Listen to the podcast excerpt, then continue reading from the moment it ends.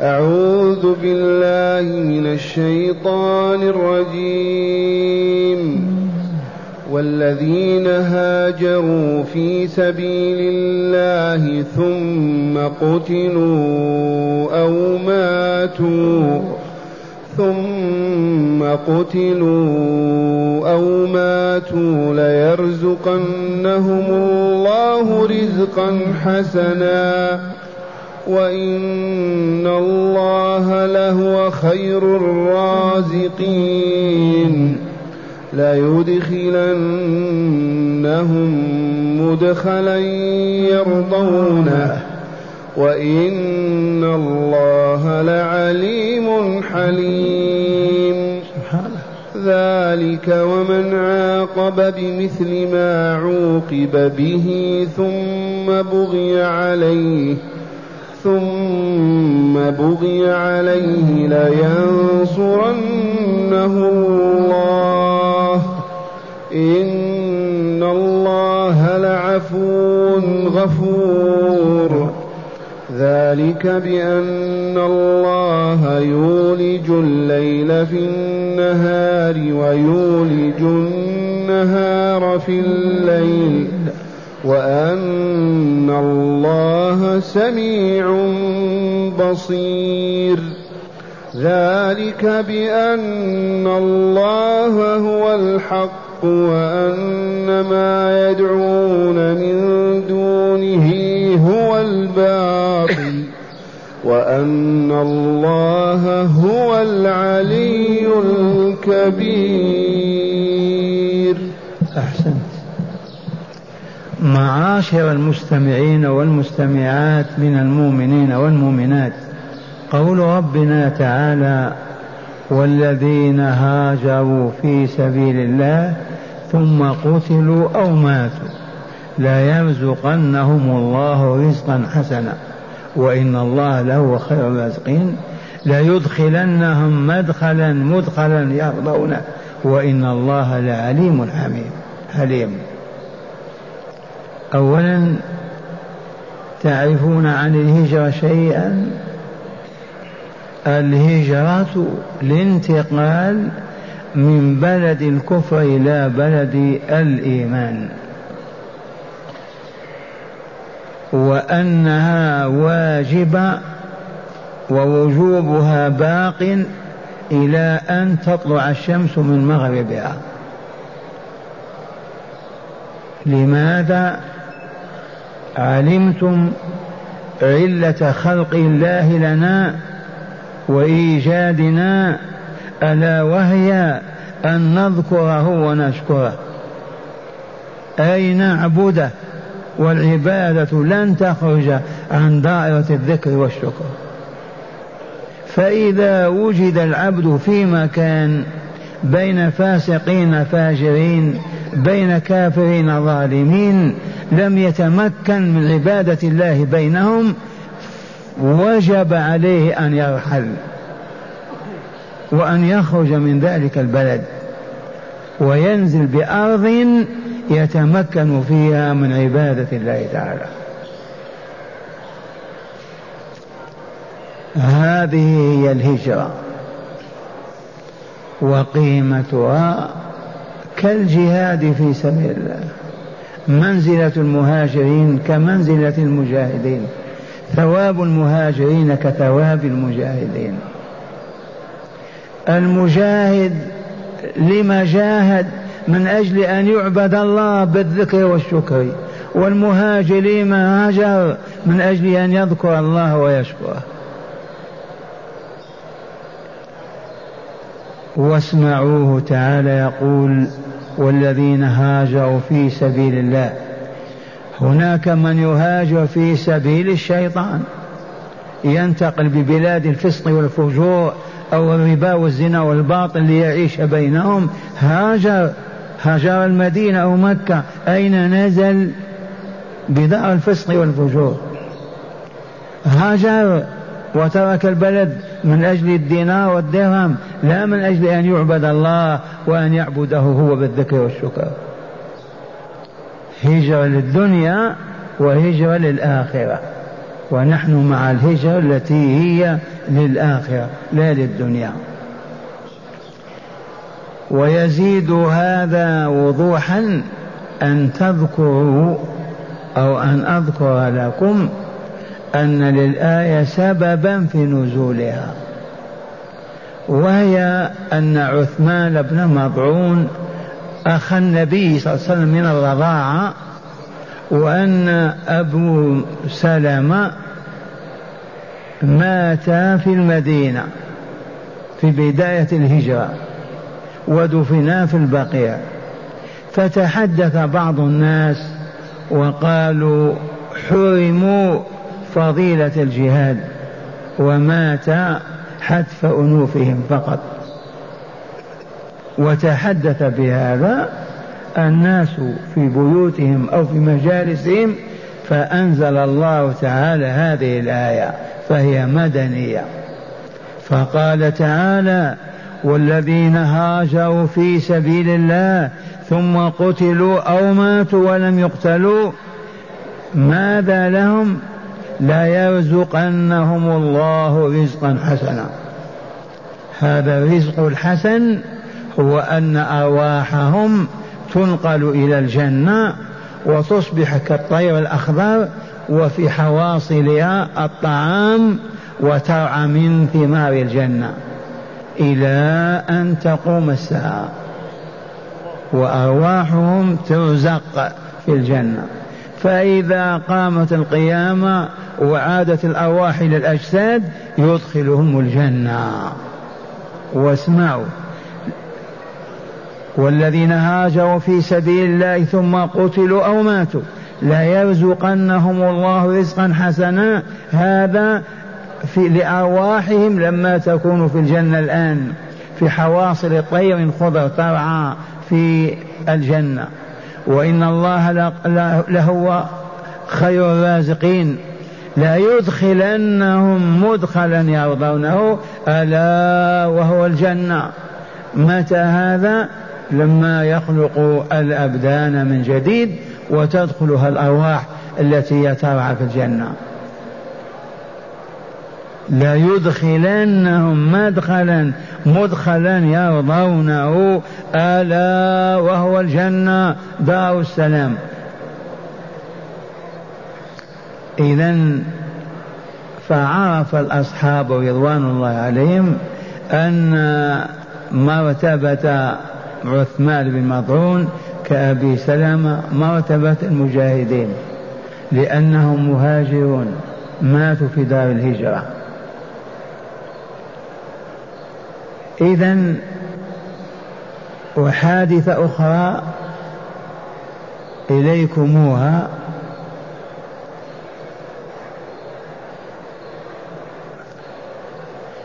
يروى أن هذه الآية نزلت في هذه الآية فيما ذكرت لكم. والشاهد عندنا في أن أبي موسى الأشعري رضي الله عنه كان خارج المملكة في ديار الروم وكان صاحب الأصحاب مرابطا في حصن ومضى عليه فترة من الزمن وهو محاصر وما مات ولا قتل. فأخبره عن النبي صلى الله عليه وسلم أن الرباط كالجهاد. ومر بجنازتين إحداهما لمجاهد والأخرى لمهاجر. فتململ الناس وتجمعوا على جثة المجاهد المقتول في سبيل الله وابتعد أكثرهم عن جثة المهاجر. فقال لهم أنا لا أبالي في أي الحفرتين وقعت. سواء حفرة المجاهد أو المقاتل واستشهد بهذه الآية والذين هاجروا في سبيل الله ثم قتلوا أو ماتوا. لا يرزقنهم الله رزقا حسنا ولا يدخلنهم مدخلا يرضونه وإن الله لعليم حليم. ونذكر أيضا أن النبي صلى الله عليه وسلم مرة قال المسلم الحق من سلم المسلمون من لسانه ويده. المسلم الحق الذي ينطبق عليه هذا اللفظ المسلم. من هو؟ لا إبراهيم ولا أحمد ولا فلان بل هو من سلم المسلمون من لسانه. فلم يسب ولم يشتم ولم يعير ولم يقبح ولم يهن ولم يتكبر ومن يده لا يأكل أموالهم ولا يؤذي أجسادهم. هذا المسلم الحق. وقال والمهاجر يا من يرغب في دار الهجرة يا من يرغب أن يكون مهاجرا اعلم أن المهاجر بحق هو من هاجر ما نهى الله عنه ورسوله. لتعلموا أنكم مهاجرون ومجاهدون ومرابطون. فاحمدوا الله. المهاجر من هاجر أي ترك وابتعد ما نهى الله عنه ورسوله من المطاعم من المشارب من الملابس من الأزياء من المحرمات القولية الفعلية كالزنا والربا. ذاك هو المهاجر بحق. أما مهاجر هاجر من بلد إلى بلد لأجل دينه وإذا بيقع في الفجور والباطل والخبث أية هجرة هذه؟ لا قيمة لها. والمهاجر من هاجر أي ترك وابتعد ماذا؟ ما نهى الله عنه ورسوله في الكتاب والسنة من الأقوال والأفعال والصفات والذوات. اللهم اجعلنا من المهاجرين. اللهم اجعلنا من المهاجرين. إذا كل واحد منا يستطيع أن يكون مهاجرا والحمد لله. والله يقول ومن يخرج من بيته مهاجرا إلى الله ورسوله ثم يدركه الموت فقد وقع أجره على الله وكان غفور رحيم الحمد لله. فانوا بنزولكم بالمدينة دار الهجرة. هذا معنى قول ربنا تعالى والذين هاجروا في سبيل الله في سبيل الله لا في سبيل الشيطان والدنيا والهوى والأطماع والأغراض الهابطة في سبيل الله. أي سبيل الله؟ الطريق الموصل إلى رضا الله عز وجل. ما هو الطريق الموصل إلى الله؟ طاعة وطاعة رسوله. أن تحب ما أحب الله ورسوله وأن تكره ما يكره الله ورسوله وأن تجيب لنداء الله ورسوله وتنتهي عما نهى الله عنه ورسوله. ذلكم هو سبيل الله. ألا وهو الإسلام الحق. والذين هاجروا في سبيل الله ثم قتلوا أو ماتوا بدون قتل ليرزقنهم الله رزقا حسنا. هذا في الدنيا يعني ماتوا ولكن يرزق أرواحهم وتكون في حواصل طير خضر ترعى في الجنة وتعلق بأشجارها وهي ترزق بإذن الله إلى أن تنتهي هذه الحياة. ثم يخلق الله الأجسام في التراب وتنزل تلك الأرواح فتدخل أجسادها. ووالله ما تخطئ روح جسدها. هذا هو الرزق الحسن وإلا لا؟ ليرزقنهم الله رزقا حسنا. ثم قال تعالى وإن الله لهو خير الرازقين. لا تعجب كيف يرزقها الرزق الحسن والله هو خير من يرزق وخير رزق أن يكون في الجنة دار السلام. ما تستطيع أن تقدر هذا الرزق بالجنة ابدا. وكيف هو وكيف لذته؟ ثم قال تعالى ليدخلنهم أي وعزته وجلاله ليدخلنهم مدخلا قراءة سبعية ومدخلا كذلك مدخل يرضونه. ليدخلنهم والله مدخلا يرضونه. أين هذا المدخل الذي يرضونه به؟ ألا وهو الجنة. لا يوجد مدخل أبدا أطهر ولا أطيب ولا أعظم من مدخل الجنة. أي ولا يدخلنهم الجنة. ومن هنا الآن أرواحهم في الجنة. ترزق. أليس كذلك؟ قامت القيامة نزلت الأرواح من الجنة دخلت الأبدان وأدخلهم الله مدخلا يرضونه. ألا وهو الجنة. اللهم اجعلنا منهم. اللهم اجعلنا منهم.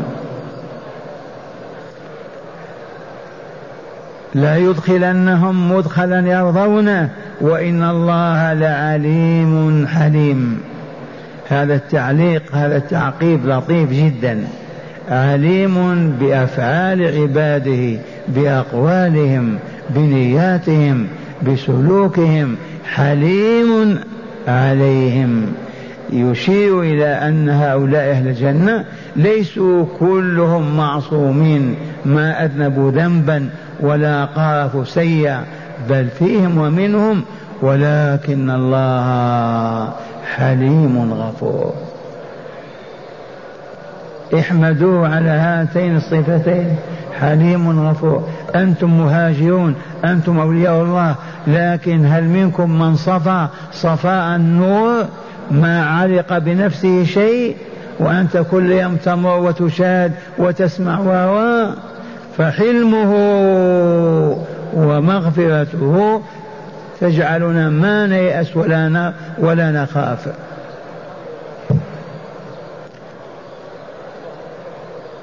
وإن الله لعليم حليم. وصفة العلم يجب ألا تفارق قلوبنا. عليم بماذا؟ بسلوكنا بتفكيرنا بحركاتنا وسكوننا بما ناكل ونشرب بما ناتي وندر بما نفعل ونترك. عليم. هذا العلم إذا استقر في ذهنك والله لتستحي أن تقول كلمة سوء أو تتعمد نظرة محرمة باطلة أو تتناول لقمة محرمة وأنت ترى أن الله يعلم ما أنت عليه.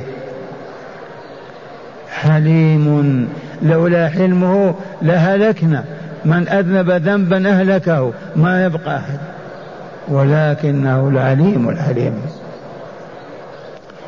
ثم قال تعالى ذلك الأمر ذلك الذي سمعتم.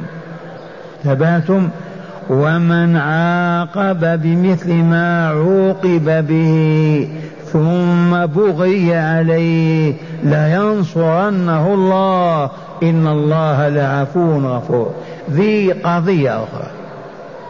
عرفتم القضايا الأولى السابقة؟ الآن قضية ذا أخرى.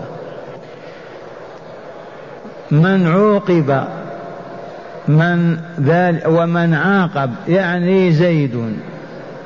من الناس مسلم. آذاه عثمان أو إبراهيم. كذا. آذاه. فماذا فعل؟ فرد ذلك الأذى. أخذ شاته استرد شاة أخذ مشلحه استرد مشلحه ومن عاقب بمثل ما عوقب به. والإمام الشافعي أحد الأئمة الأربعة رضي الله عنهم يتحرز هنا ويقول إذا كنت ما تستطيع أن تأخذ مثل ما أخذ منك ما تأخذ. كمية ووصفة. وانتبهوا لهذه. فلان أخذ شاة. هل تأخذ شاته تفوق شاتك؟ يجب أن تكون مثلها أو دونها. قال في كلمة آذاك بكلمة. أردت أن تسترد. يجب أن تكون كلمتك صدقا وحقا موازية لتلك الكلمة. لا تزيد فوقها أبدا. مرة ثانية يقول تعالى ومن عاقب بمثل ما عوقب به. العاقب أخذ من عاقبه من ورائه بمثل ما أخذ منه. ثم بغي عليه. هذا يعيده الله بنصرته. لينصرنهم الله. أخذ أخذ فلان شاتك فأخذت شاة فغضب فأخذ بعيرك. ثبت غضبت صفعك صافع فصفعته لما صفعته بالهرى وحطم جسمك مثلا فانتصف أخذت حقك فالله عز وجل يتولاك بالنصر ينصرك عليه. واسمع السياق. ومن عاقب بمثل ما عوقب به أولا ثم بغي عليه ظلم مرة ثانية لينصرنه الله. إن الله لقوي عزيز. وهذا يكون في الأفراد وفي الجماعات وفي الأمم والدول وبين المؤمنين والكافرين. وهناك آية من سورة الشورى توضح هذا المعنى وتقول وجزاء سيئة سيئة مثلها. وجزاء سيئة سيئة مثلها. كلمة المثل مقدار وكمية ووصف بالذات. المثل كذلك والا لو قلت هذا مثل هذا. يجب أن يكون في وزنه ومقداره ولونه مثله. وجزاء سيئة ماذا؟ سيئة مثلها. فمن عفا وأصلح فأجره على الله. فتح باب الخير. نعم جزاء سيئة سيئة مثلها. قال يا ابن الكلب قل له يا ابن الكلب. ثبت ولكن إذا عفوت وصفحت وقلت يا ابن الأكرمين هذا أفضل الفضل العظيم فمن عفا وأصلح فأجره على الله. إن الله لا يحب الظالمين. هذا هذا الحكم الشرعي باقي. والآية ما نسخت كما هو.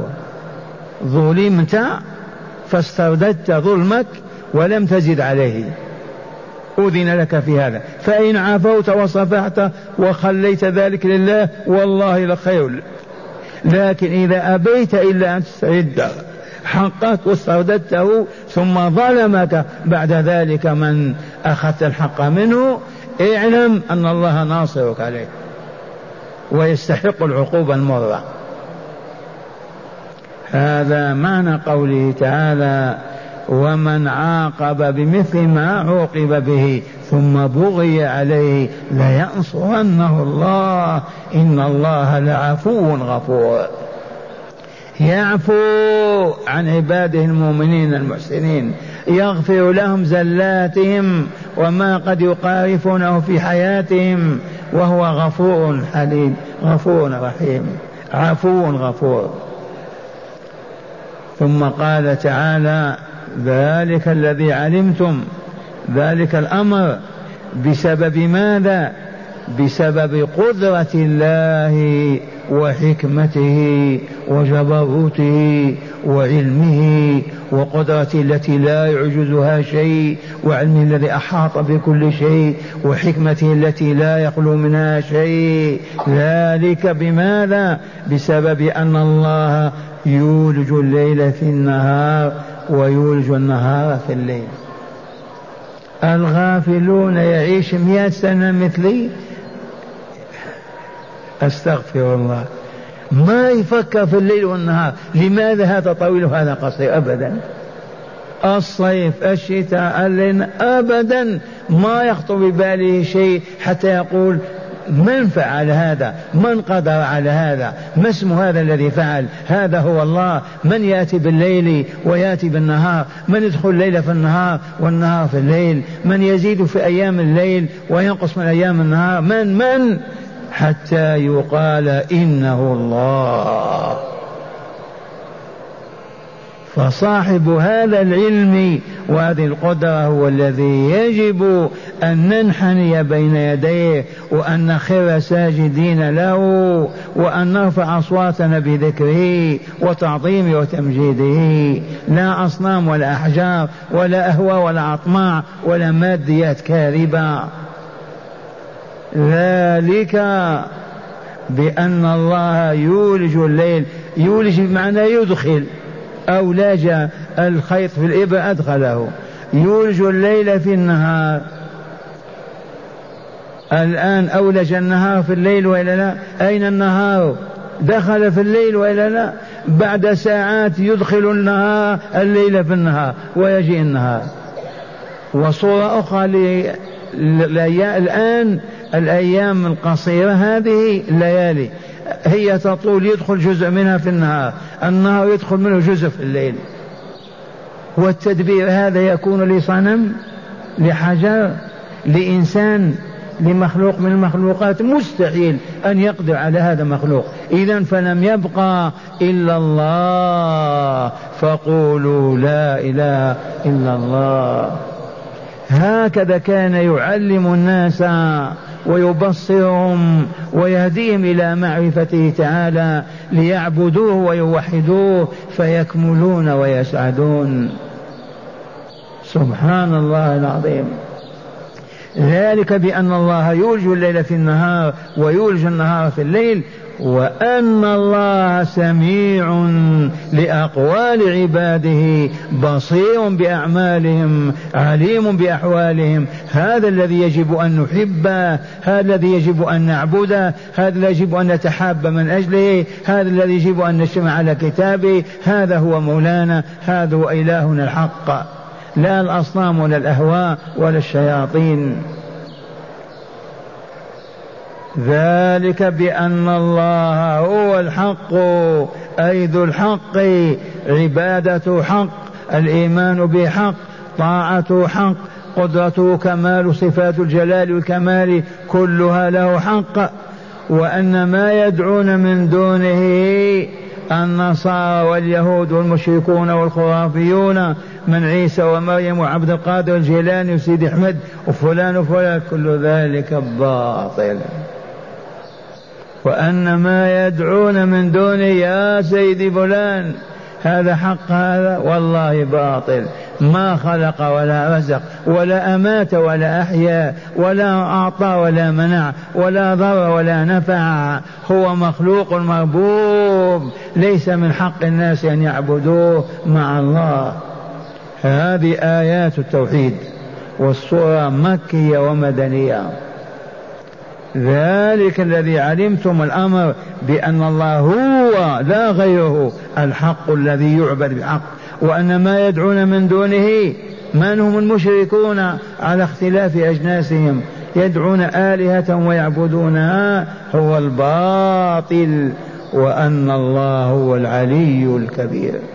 ليس فوق الله شيء. هو أعلى من فوق فوق كل شيء وليس أكبر من الله. والخليقة كلها كالنمل بين يديه. وما قدر الله حق قدره. الذين عبدوا غيره. زيد والأرض جميعا قبضته يوم القيامة. والسماوات مطويات طي الصحيفة في في يده. بيمينه. هذا هو العلي الكبير ولا هذا العلي الأعلى والكبير الأكبر لا أكبر منه. قولوا آمنا بالله العلي الكبير. اسمعوا شرح الآيات من الكتاب. قال المؤلف غفر الله له ولكم ورحمه وإياكم ما زال السياق الكريم في بيان حكم الله تعالى بين عباده فذكر تعالى ما حكم به لأهل الإيمان والعمل الصالح وما حكم به لأهل الكفر والتكذيب وذكر هنا ما حكم به لأهل الهجرة والجهاد. فقال عز وجل والذين هاجروا في سبيل الله أي خرجوا من ديارهم لأجل طاعة الله ونصرة دينه ثم قتلوا من قبل أعداء الله المشركين أو ماتوا حتف أنوفهم بدون قتل لا يرزقنهم الله رزقا حسنا أي في الجنة إذ أرواحهم في حواصل طير خضر ترعى في الجنة وتأوي إلى قناديل معلقة في العرش. اللهم اجعلنا منهم. لا يدخلنهم يوم القيامة مدخلا يرضونه وهو الجنة. وقوله تعالى وإن الله لهو خير الرازقين أي لخير من يرزق. فما رزقهم به هو خير من رزق وأطيبه وأوسعه. وقوله تعالى وإن الله لعليم حليم عليم بعباده وبأعمالهم الظاهرة والباطنة حليم يعفو ويصفح عن بعض زلات عباده المؤمنين فيغفرها ويستر عليهم. إذ لا يخلو العبد من ذنب إلا من عصمهم الله من أنبيائه ورسله. وقوله تعالى ذلك ومن عاقب أي الأمر ذلك الذي بينت لكم ومن عاقب بمثل ما عوقب به أي ومن أخذ من أي ومن أخذ من ظلمه ب لا. أي ومن أخذ من ظالمه بقدر ما أخذ منه قصاصا. ثم المعاقب ظلم بعد ذلك. ظلم من عاقبه فإن المظلوم أولا وآخرا تعهد الله تعالى بنصره. في وقوله تعالى إن الله لعفو غفور في إشارة إلى ترغيب المؤمن في العفو عن أخيه. إذا إذا ظلمه فإن العفو خير من المعاقبة. وهذا كقوله تعالى وجزاء سيئة سيئة مثلها فمن عفا وأصلح فأجره على الله إنه لا يحب الظالمين. ولمن انتصر بعد ظلمه فأولئك ما عليهم من سبيل. وقوله تعالى ذلك بأن الله يولج الليل في النهار ويولج النهار في الليل وأن الله سميع بصير أي أن القادر على إدخال الليل في النهار والنهار في الليل بحيث إذا جاء أحدهما غاب الآخر وإذا قصر أحدهما طال الآخر. والسميع لأقوال عباده البصير بأعمالهم وأحوالهم قادر على نصرة من بغي عليه من أوليائه. وقوله تعالى ذلك بأن الله هو الحق أي المعبود الحق المستحق للعبادة وأن ما يدعون من دونه من أصنام وأوثان هو الباطل أي ذلك المذكور أي ذلك المذكور من قدرة الله وعلمه ونصرته لأوليائه كان لأن الله هو الإله الحق وأن ما يدعون من دونه من العالية هو الباطل وأن الله هو الع... وأن الله العلي أي على خلقه القاهر لهم المتكبر عليهم الكبير العظيم الذي ليس شيء أعظم منه مع هداية الآيات. بسم الله والحمد لله. من هداية الآيات أولا بيان فضل الهجرة في سبيل الله حتى بيان فضل الهجرة في سبيل الله حتى إنها تعادل الشهادة في سبيل الله. اللهم اجعلنا من المهاجرين. نعم. قال في النهر والرباط كالهجرة والجهاد. فقد روي عن سلمان الفارسي أنه مر برجال مرابطين على حصن ببلاد الروم وطال حصارهم للحصن وإقامتهم عليه فقال لهم سمعت رسول الله صلى الله عليه وسلم يقول من مات مرابطا أجرى الله تعالى عليه مثل ذلك الأجر وأجرى عليه الرزق وأمن من الفتانين. واقرأوا إن شئتم والذين هاجروا. المرابطون الجيش السعودي. إذا أقاموا الصلاة وامتثلوا أمر الله وأطاعوا ملكهم يعتبرون مرابطين. ينتظرون الإذن بالجهاد. محبوسون وإلا لا؟ أما نحن نبني ونزرع ونحصد ونبيت بيوتنا هم والله مرابطون. لماذا قلت الجيش السعودي فقط؟ لأنهم يحمون راية لا إله إلا الله محمد رسول الله ويحمون حرم الله وحرم رسوله ويحمون كتاب الله وتطبيق شرعه بخلاف إخواننا الآخرين من أندونيسيا إلى موريطانيا مرابطون لأجل ماذا؟ وهم لا يصلون ويعبثون ويقولون الباطل. يحمون ماذا؟ الكتاب مرفوع الشرع مهبوط ماذا يحمون كيف نقول مرابطين إذا عرفتم؟ وقلت بفتح الله علي لمن أراد أن يسكن بريطانيا أو بلجيكا أو ألمانيا أو أمريكا أو فرنسا والبلاد مفتوحة للدعوة فلينوي ببقاء هناك دعوة الإسلام وينشر الإسلام بالكلمة الطيبة والله لا يكون مرابطا. وإن رباط يوم في سبيل الله يعدل عبادة سبعين سنة. واستفاد من هذا كثيرون. كانوا يذهبون إلى أوروبا للخبز للحم للعيش للعمل. الآن أصبحوا لما ما ينتقلون من بلاد الإسلام إلى بلاد الكفر لأجل الأكل والشرب. لا من أجل أن ينشروا دعوة الله أي الإسلام بألسنتهم بالكلمة الطيبة بزيهم الطاهر بسلوكهم المحمود الناس ينجذبون ويدخلون في الإسلام. ثانيا جواز المعاقبة بشرط المماثلة والعفو أولى من المعاقبة. كما علمتم جواز المعاقبة بالمماثلة والترك أولى العفو أفضل. نعم. ثالثا بيان مظاهر الربوبية من العلم والقدرة الموجبة لعبادة الله تعالى وحده وبطلان عبادة غيره. أي نعم. كونه السميع العليم الغفور هذه آيات الكمال هي لله عز وجل. رابعا وأخيرا إثبات صفات الله تعالى العلم والحلم والمغفرة والسمع والبصر والعفو والعلو على الخلق والعظمة الموجبة لعبادته وترك عبادة من سواه. نعم يجب الإيمان بأسماء الله وصفاته مع اعتقاد أن صفات الله لا تشبه صفات المخلوقين. صفات المخلوقين لا تشبه صفات الخالق. فننزه صفات الخالق عن صفات المخلوقين.